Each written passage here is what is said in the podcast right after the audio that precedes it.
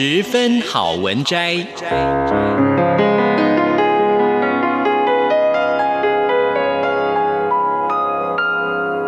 十分钟的心灵补给站。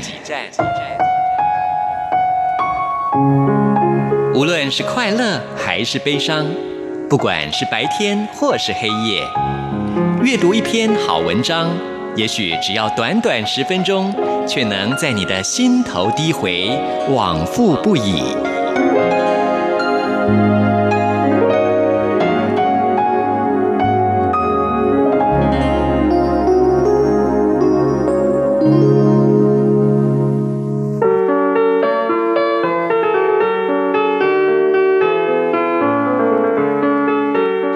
朋友欢迎您收听今天的十分好文摘，我是朱佳琪。今天我要为大家来分享的这本书呢，是由就近出版社所出版的《真正的快乐处方》，这是瑞典的国民书哦，脑科学实证的健康生活提案。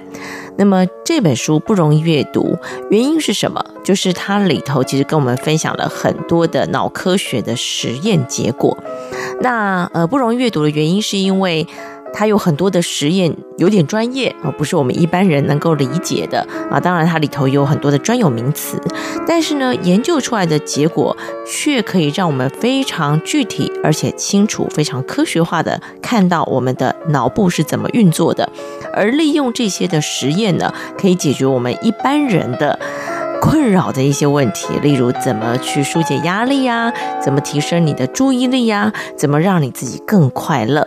那今天我就试着跟大家来分享一个，就是让注意力更集中的方式。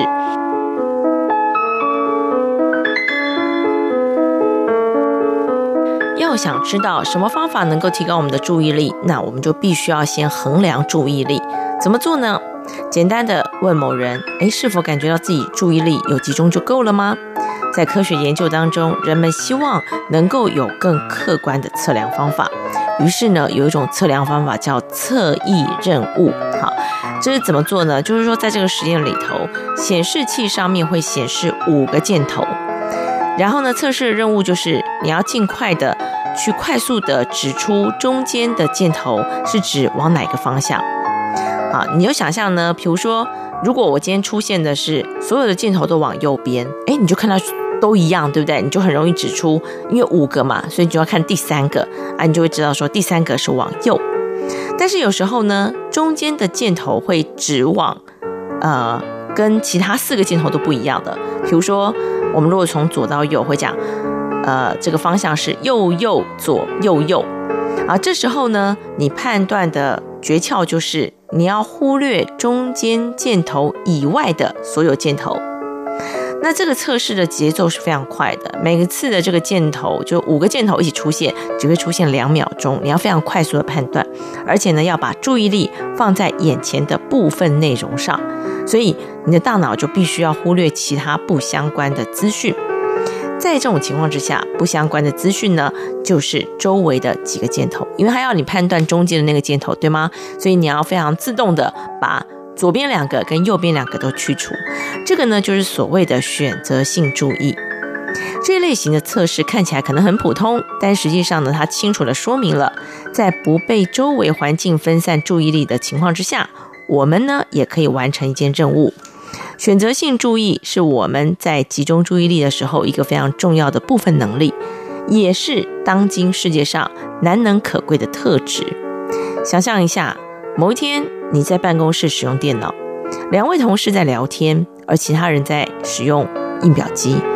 那这时候呢，手机也不断地提醒你收到了新的简讯跟邮件。你要试着在这样的环境之下还能够完成你的工作，最重要的就是要集中注意力，不被周围的噪音打扰。那这就是选择性注意，也就是侧翼任务想要衡量的东西。值得注意的是，这个侧翼任务哦，它也说明了运动可能会影响了人们选择性注意和注意力。在受试者参与实验的同时呢，也接受了体能的测试。结果就显示说，身体健康的受试者在那个侧翼任务当中的表现是更好的。不止如此，在实验当中，他们的大脑呢也经过了 MRI 检查，并且发现比较健康的受试者，他颅骨中间的顶叶跟这个额叶区域是更为活跃的，也就是说，他们大脑当中和注意力有关的区域活动程度是更高的。尽管如此，我们知道的还是不够多，因为我们还不确定选择性注意力的好坏是否由健康决定。也有可能是因为那些注意力更强的人，往往是更喜欢运动啊，也因此更强壮啊。所以呢，下一步就是要看看新的受试者，让他们在变得健壮的同时，他们的选择性注意力是不是会有改善？好，所以呢，这个实验是这样，受试者就被分为两组。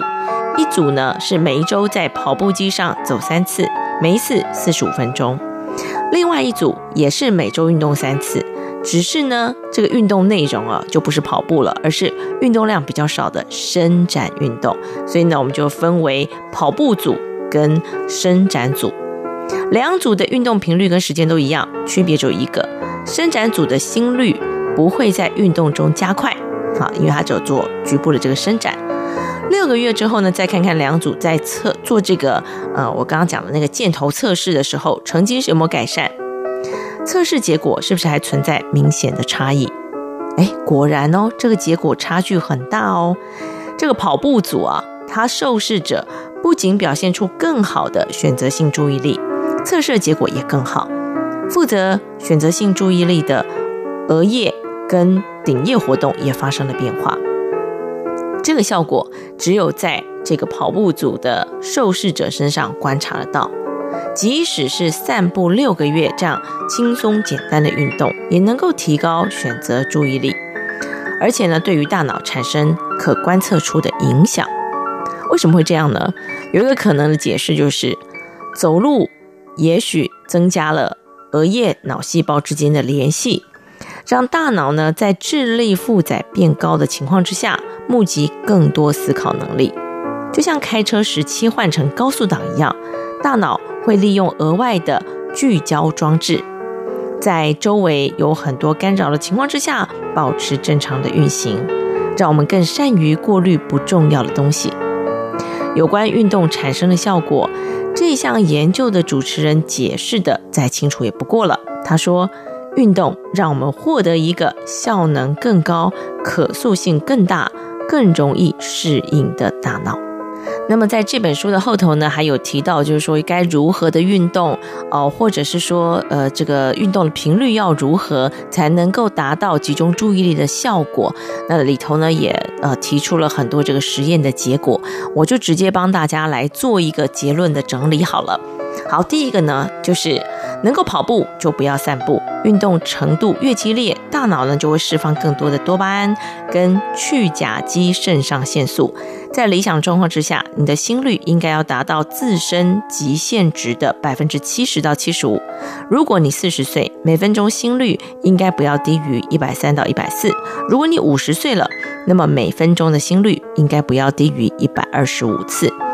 第二，要达到提升注意力的目标，你最好早上运动，在白天或者说至少在中午之前运动，让这个好的效果呢会早一点产生。因为呢，借由运动所提升的注意力，在几小时之后就会哎逐渐减弱了哈。多数人是需要在白天集中注意力的，而不是在晚上。第三，如果可以的话，运动三十分钟，实际上你需要至少运动二十分钟。但是呢，多一个十分钟，你就能够充分的享受注意力集中的好处了。第四，坚持下去，运动对于注意力的集中以及紧张跟身体健康的影响，需要过一段时间才能够显现，所以千万不要放弃，要收获这些回报。你必须要有点耐心，这是我跟大家所分享的《真正的快乐处方》这本书。这本书还有提到非常多跟大脑有关的实验，大家可以好好的去阅读，然后呢，掌握真正有效的方法，让你自己过得更快乐、更有效率。我们下个礼拜同一时间空中再会喽，拜拜。